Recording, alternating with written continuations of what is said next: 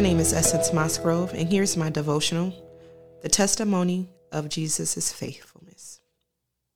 I'm going to start off with 2 Corinthians 13 5. Examine yourself as to whether you are in faith. Test your faith, faithfulness.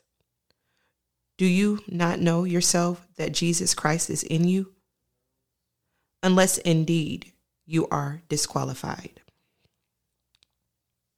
When Pastor Dustin asked me to do this devotional for the podcast, I was excited and nervous at the same time.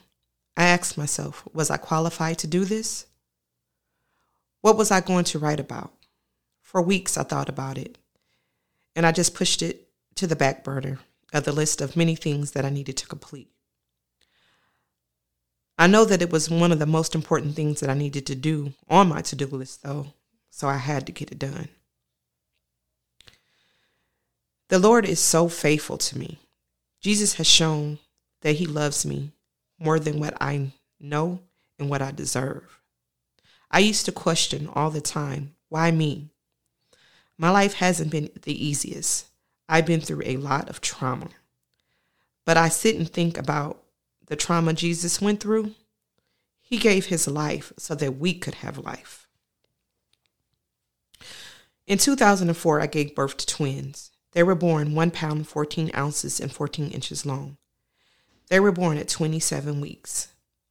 At the time, they were the youngest babies in the NICU. This was the single most scariest time of my life, as well as my husband's. We were only married a year and a half. The doctors gave every worst case scenario possible. My babies were not expected to live. Each were on ventilators, both had heart murmurs, both had swelling and fluid around the brain, and one failed their newborn screen, hearing screening. The doctor brought in a picture of their brains. He showed my husband and I the water around their brain and explained that the boys would never live a normal life. I looked at the scans and then back at the doctor, and I placed my hands on both scans and began to pray. I told the doctors, No, sir, I will not accept this report. My God did not bring us this far. I have to have faith in Jesus that my babies will be normal and live a normal life.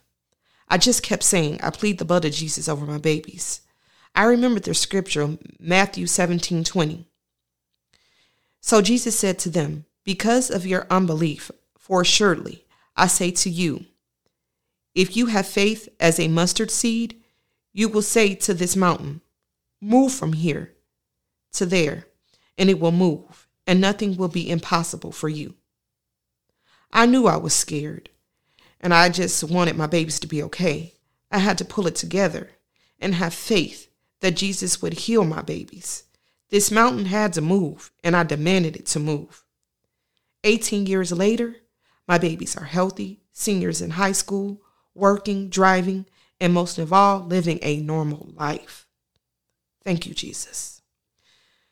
This here is just one of the many testimonies of Jesus' faithfulness to me. Because I had faith in Jesus, he showed me and my babies how much he loved us. I sit and think sometimes about myself and my true faith in Jesus. Is my faith in Jesus because I need him to do something for me? Am I selfish? Do I really have faith or is it conditional faith? I know I yearn to have faith, sincere faith, that Jesus will and has done all things.